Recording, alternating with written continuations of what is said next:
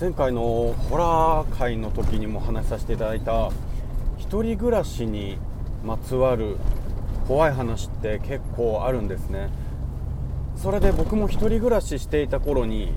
体験した不思議な話をちょっと聞いていただきたいなと。僕はまあ某有名な家具家電付きのワンルームのアパートで暮らしてて両隣に部屋があって、まあ、他人と他人に挟まれて暮らしてたんですね。もう一人暮らしの多分20後半ぐらいの女性だったのかな。一度しか見かけたことないんですけどちょっぴりおばさんな感じの女性が住んでたんですけど僕当時デリヘルの仕事してたんでまあ普通に言うと夜勤ですね。朝方明るくなって帰ってきてじゃあ寝るぞってなったらしょっちゅうギシギシギシギシギシギシギシギシ聞こえるんですよ。最初はもうスローテンポでギシギシギシギシみたいな。それがだんだんだんだんテンポアップしていくんですね。こう乗ってくるんですよ。ギシギシギシギシみたいな。で何なんだろうなと思ってて。で壁が薄いんですけど耳を当てて聞いたんですよ。ああもう変態だって。お前変態だなって言われてもいいです。耳を当てて壁に聞いたんですよ。したら女性の苦しそうな声がするんですね。ああああああって。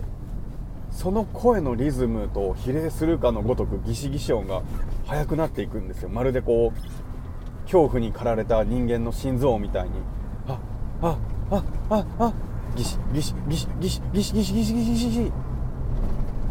でマックスに達した時にもう女性もおそらく頂点に上りきったんですかね。ああっていう声とともにギシギシ音がなくなるんですけどその直後にザーっていうトイレを流す音が聞こえるんですよ。これ毎回毎回で毎日ではないんですけどもう週に4日3日4日ぐらいかな。毎日ではないんですけど朝方それが聞こえて同じテンポで同じ女性の苦しむ声でそして最後に音が消えた声が収まったなって思った瞬間のトイレを流す音じゃーっていう。いや明らかにこれ男が遊びに来ててセックスしてるんですよ。朝から。もうおそらく働いてただろうから仕事前にセックスしやがってて隣の家で。俺はこれから寝るんだぞって思ってるのに。もうそれはいいんですよ。別にそれを聞いたからって興奮も何もしなかったですけど眠たかったんで。ただいつもことが終えた直後にトイレを流す。ジャーって何流してんだよお前はっていう。何なんだお前カップルはっていう。でこれがしばらく続いたある日の朝同じぐらいの時間帯に女性がおそらく電話をしてる声がすごい聞こえてきたんですね。しかもすごい怒ってて。いやもう何のためにここに暮らしているのって。あなたがいなかったら私ここに暮らす意味なんてないわよ。何のためにここに引っ越してきたの？みたいな。電話越しにすっごい喧嘩してて。あーなんか彼氏さんと喧嘩して別れ話かな？みたいな。でまあ、聞きたくなくても壁に耳を当てなくてもそんな変態じゃなかったとしても話し声がすごい聞こえてきて寝ようとしてるのにこっちは。そしたらおそらく不倫的な感じなんですね。女性が1人暮らししててで妻子持ちだろう男性がそこに泊まりに来てたのか朝方だけセクースしに来てたのか。そこまではまあ分からないんですけどすごい別れ話喧嘩しててでも私出出ていくからみたいな。二度と会わないみたいな。バーって喋ってて。であおそらく電話終わったなみたいな会話が聞こえてその直後にまたジャーっていうトイレを流す音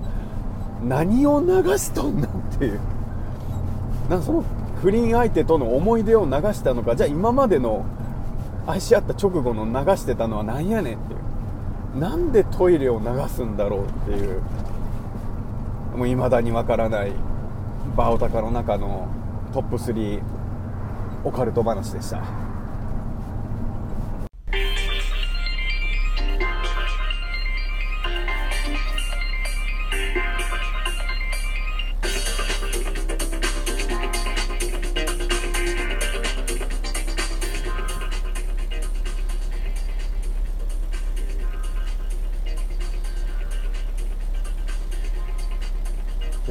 今回は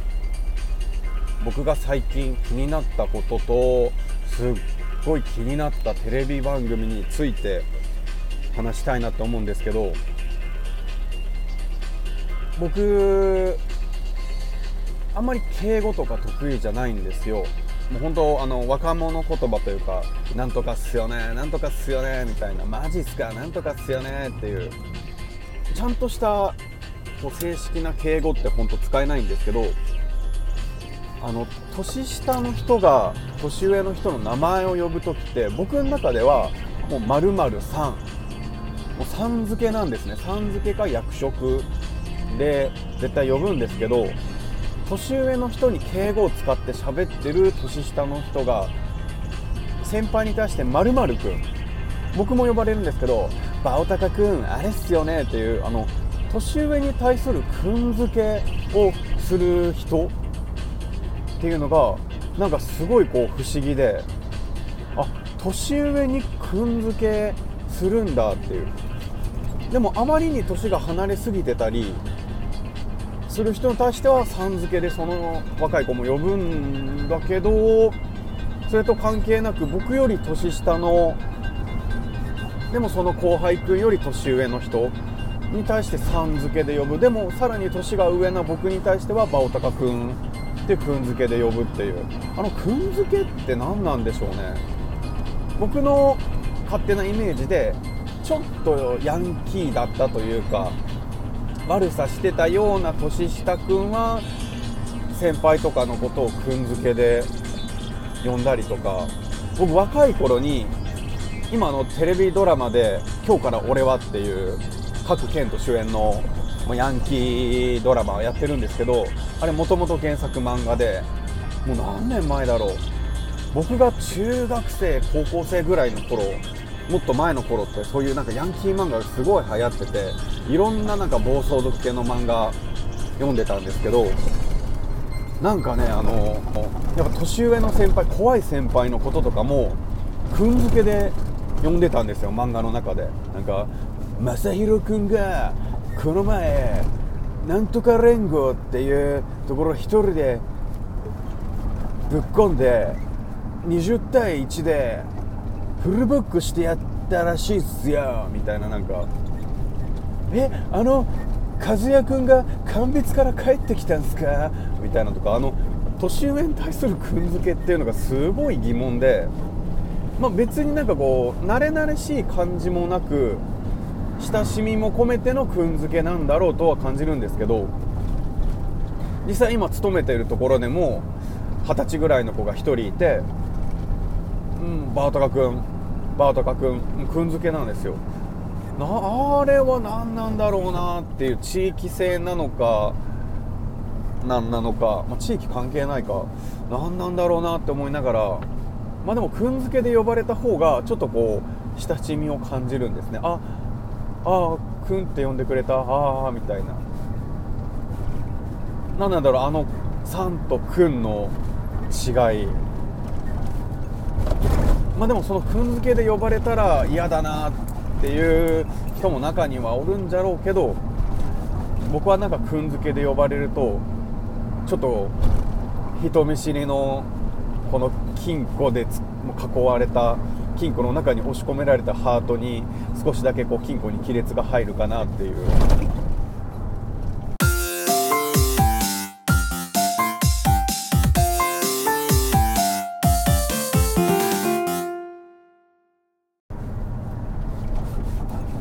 この前あのポッドキャストヘビーリスナーのもう多くの人が名前を聞いたことあると思います。アマンさんからこのラジオ面白いですよこの回面白かったですよってたまにダイレクトメールなど送っていただくんですけどその中で峰の津ラジオっていう鳥取県に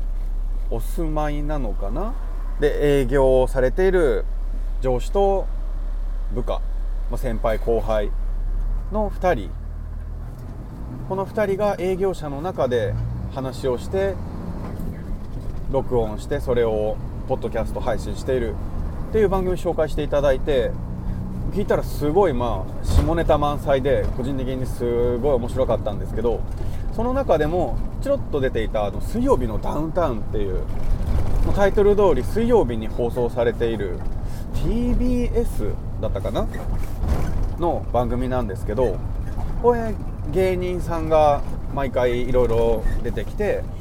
でいろんな説を唱えてそれを検証するみたいな感じの番組なんですけどで前回なんかね50対50になる質問みたいなのがあってそれをもう1回2回目なのかなやってて。例えば夏に冬服を着るか冬に夏服を着るかどっちみたいな、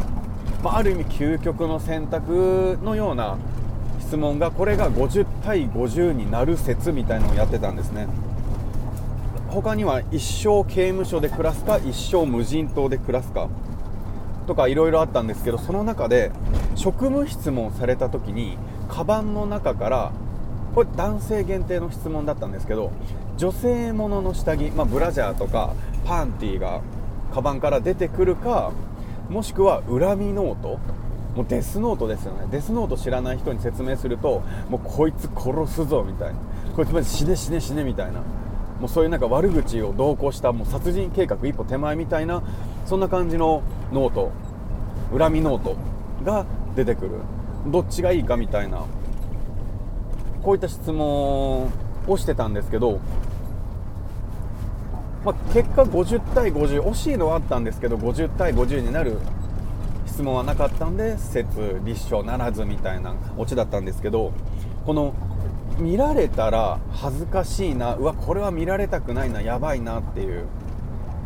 以前僕がすごい聞いている友人がやっている「3人ごと」っていうポッドキャストにお悩み相談が来ててであのスマホとかそういった電子媒体で見れる本ネット上で本を買って本を見れるっていう Kindle アンリミテッドだったかな？なんかそれで誘惑に負けてこう大人の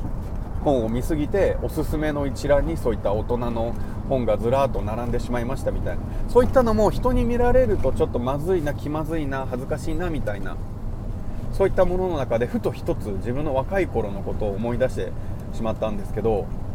まだ僕が10代後半の頃だったかな。まだ僕遅咲きなのでその頃童貞だったんですよ。これたまに嫁が聞いてるんですけどまあ大丈夫かな。嫁も笑っていや聞かないかな。大丈夫かな。うん。よし。もう10代後半の頃童貞でで、まあ、そういった性には興味があったんですよ。でその頃からあの3人ごとのタカさん僕のポッドキャストでいうフジモンゲストに呼んだことがあるんですけど、まあ、タカさんと仲いい頃でよく遊んでてで僕の家にもよく遊びに来てたんですね友人たちが。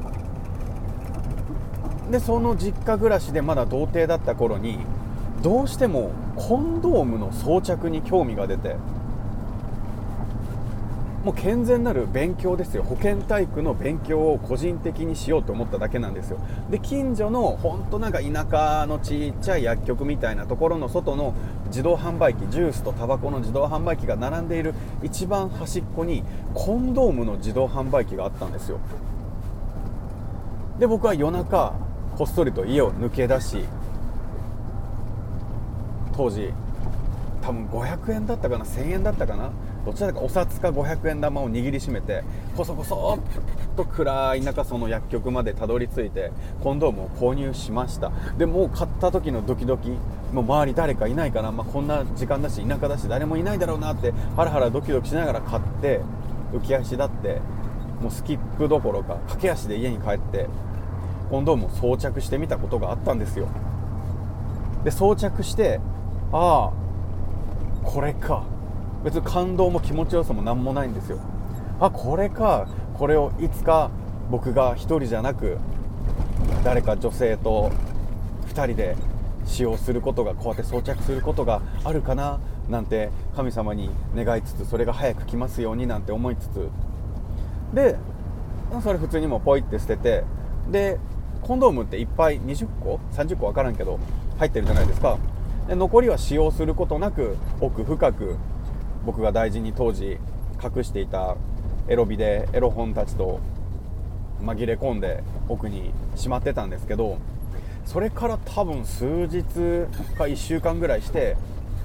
あの3人ごとのタカがうちに遊びに来たんですよ。でそれは別によくあることなんででうち遊び来て喋ってたらソファーのこのお尻をつけるちょうど L 字になってる腰の部分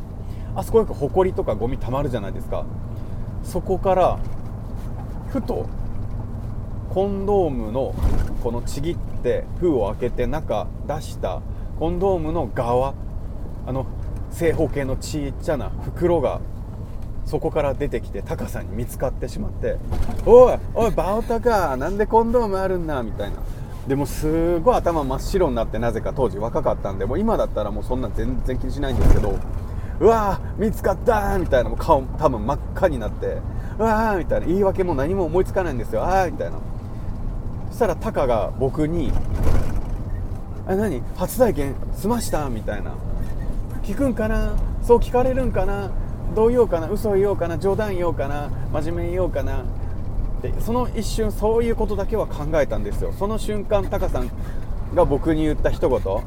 あバオタカこれ自分でつけて。練習したん。もう完全に。まあ彼女いないのも知ってたんで。だよね。そういう返しになるよね。って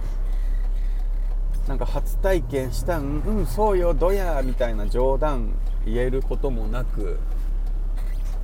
はっきりと見透かされて、まあ、仲良かったんで。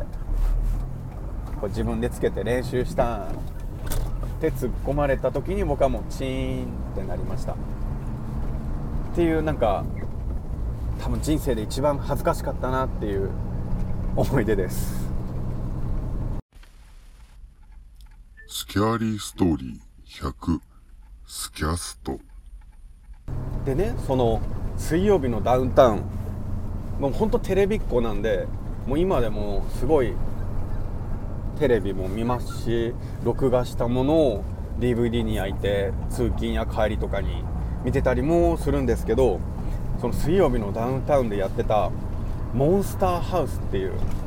あのーなんか恋愛バラエティ相乗りとかテラスハウスってすごい流行ったじゃないですか。で最近だと僕がよく聞いている2丁目玉川さんポッドキャストの中でも出てきたゲイ界隈でも一時ワイワイになってたのかな。バチェラーっていう。これも恋愛バラエティになると思うんですけどそういった相乗りテラスハウスバチェラーとか。で最近だとネットフリックスで見たあの論文淳と元モーニング娘。の矢口2人が司会をやっててでリアラブっていう、まあ、男性が大体十何人女性十何人が集まって、まあ、合コンみたいなことをしていくんですよ数日かけて。でその間にあるタイミングあるタイミングで1人ずつ自分のこの傷過去の傷を発表していくみたいな。中には整形すごいしてます整形狂いですっていう人とか借金がすごいありますとかなんかもうセックス狂です。もうセックス依存症ですみたいな人とか AV 男優 AV 女優ですとかもう不倫にのめり込んでしまいますみたいな。そういった傷を発表していくみたいなリアラブとか流行ってる中で水曜日のダウンタウンの中でモンスターハウスっていうこれがね男女3人ずつ計6人でもうまさにテラスハウスのパクリですよ。同じ屋根の下で暮らすっていうで恋愛に発展していくかみたいな話だったんですけどこれが今第3回が放送されたのかな。男性がね大工さん。ちょっとこう渋めというかこうワイルド系のでも優しい感じの顔立ちの大工さん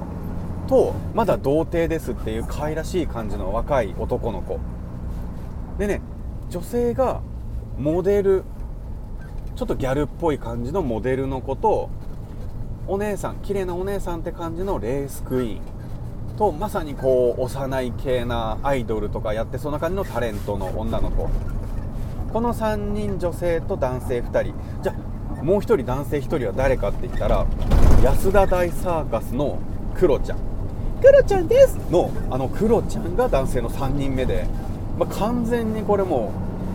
お笑い狙いな内容なんですけどその3人と3人が恋愛をしていくかみたいな内容でクロちゃんはこの水曜日のダウンタウンでもすごい取り上げられてるんですけどめっちゃゲスな性格なんですよ。もうなんか女好き女たらしでで自分が住んでる部屋はもうゴミだらけ。で家帰ったらもう全裸でベッドの上で、まあ、もう足場踏む足場がないっていうんですかね。そんな感じなもう汚い性格も悪いみたいな。で営業先からもらったお土産後輩が電話してきてこれ家に持って行っていいですか？お土産みたいな。そしたら「いらねえよお前そんなもん。捨てしまえよお前。ふざけんななんだお前みたいな感じの電話をしてたりとか。でその追い打ちをかけるような今回のこの「モンスターハウス」っていう企画なんですけどもうしょっぱなこのギャルっぽいモデルの子に2人っきりの時にでも一番タイプだわ。もう俺ねもう君が一番タイプだわ。もう思ったこともすぐ口に出して言っちゃうのね。俺みたいな。すごい喋ることはかっこつけるんですよ。見た目がイケメンだったら許されるんだろうなみたいな。それをクロちゃんのあの声であのルックスで言っちゃうんですけどそれをアピールしながら今度はもう全員6人でバーベキューをしたりプールだったかな。プールでもう水着姿ですよ男女全員。でプールがあってバーベキューがあってっていう。でその時に今度はあのタレントの幼い感じの女の子を呼んで2人きりで喋っててそこでもすごい同じようにアピールするんですよ。いやもう君がすごい一番タイプだから好きだから。で後日デートに誘ってで本当俺守るからこれクロちゃんの落とし文句らしいんですよ。守るから俺。もう本当好きだわ。もう思ったこと本当口に出しちゃうのがもう悪い癖なんだけど本当好きだわみたいなずっと言ってて。それをしつつ、まあ、同じ家に住んでいるんで朝起きたらノーメイクで寝巻き姿の、まあ、レースクイーンの子タレントの子モデルの子がこう食卓に現れるんですけどでそこでもまたギャルっぽいモデルの子にちょっとアピールしてみたりとかがどうなの？好きな子できそう？どういう子がタイプなの？とかもう完全に二股かけてるんですよ。それをしつつ自撮りを撮ってる風にして女の子の写メを撮りまくってるっていう。それを後で何に使うんだっていう。でその間こうスタジオワイプ抜かれててダウンタウンとか芸人さんやタレントさんがその映像を見ながらもうキャーキャーワーワーもう黄色い声じゃなくてもうどす黒い規制ですよね。もう恐怖に駆られ恐れおののく怯え震えるみたいなキャーみたいな。もう盗撮はすごいしてるわで。で今回放送された回が前回その若いタレントの幼い感じの女の子をデート誘った時に軽くキスを迫ったんですよね。でそれを上手にかわされてその時もうわーっていうスタジオの声が響いてたんですけど今回は大工さんと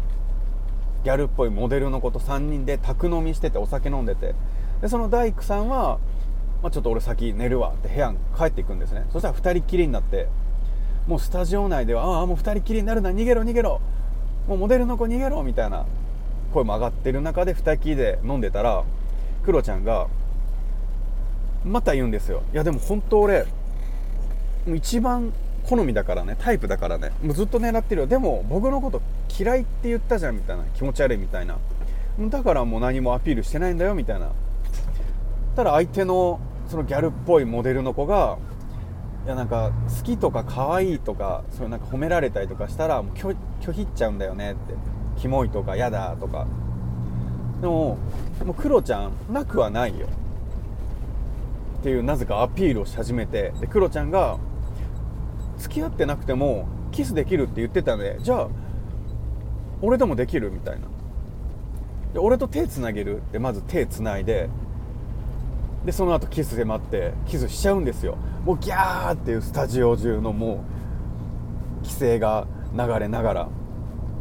ギャーってでキスしてでそっからさらに俺本当もう本当好きだから守るよ。あ出た殺し文句出ましたクロちゃんの。守るから。もうスタジオでもうニコルンがいたんですけどもう守るって結局守るってな何？みたいな。もう半切れ状態で守るってなんやお前みたいな。ただダウンタウンのまっちゃんがお前が一番の悪だからねみたいなことを突っ込んでたんですけどで3回ぐらいキスしてでその後女の子部屋明日朝早いからって言って部屋戻ってった後でもうクロちゃんがその子が座ってたソファーのお尻の部分に顔をうずめながら顔こすりながら「うー」みたいな「キスしちゃったよ」とか言ってるんですよ。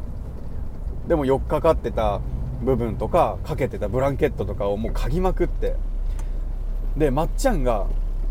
多分、ま、ダウンタウンのまっちゃんがこれグラス手出すんじゃないかって。浜ちゃんだったかどっちかが言ったんですけどこれグラスに手出すぞって言ったら本当にそのギャルっぽいモデルの子が飲んでたお酒のグラスを持ち上げて飲み始めるんですね。しかも360度ぐるぐる回しながら。でさらに自分が飲んでたお酒残りをそのモデルの子が飲んでたグラスに移してもう一回ベロベロベロベロしながら飲んで。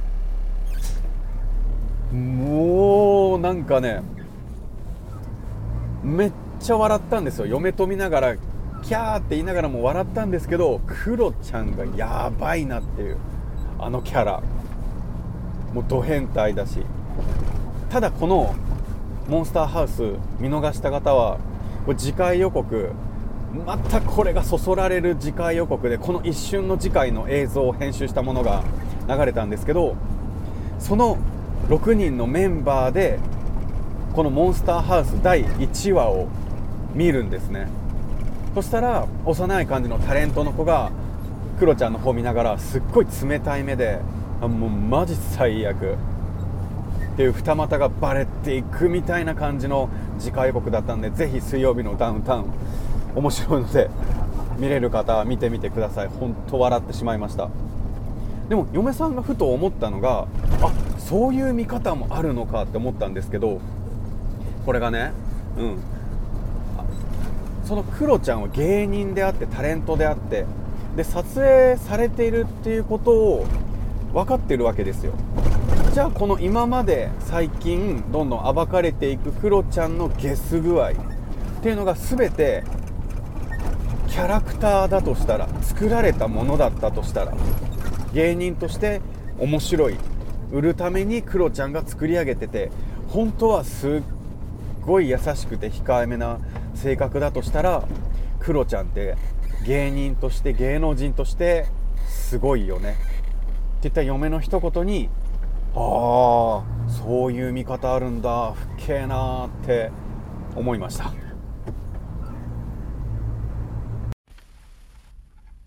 スキャーリーストーリー100スキャスト。まあ、これ次回のフリートークの時に話そうと思うんですけどあのツイッターとか SNS とかでたまに見かけるなんか10の質問に答える。でこれをまた誰かに送って質問答えてもらうみたいな中になんか好きな動画は何みたいなのがあってこれ昔嫁さんが教えてくれてめっちゃハマってて見てたんですけど YouTube で手こきカラオケ。これね YouTube で調べてもらったらすぐ出てくるんだけど、うん、この手こきカラオケはもうほんと笑ってしまって調べて見ていただきたいなと思います。また機会があったらこれらの動画をちょもうちょっと詳しく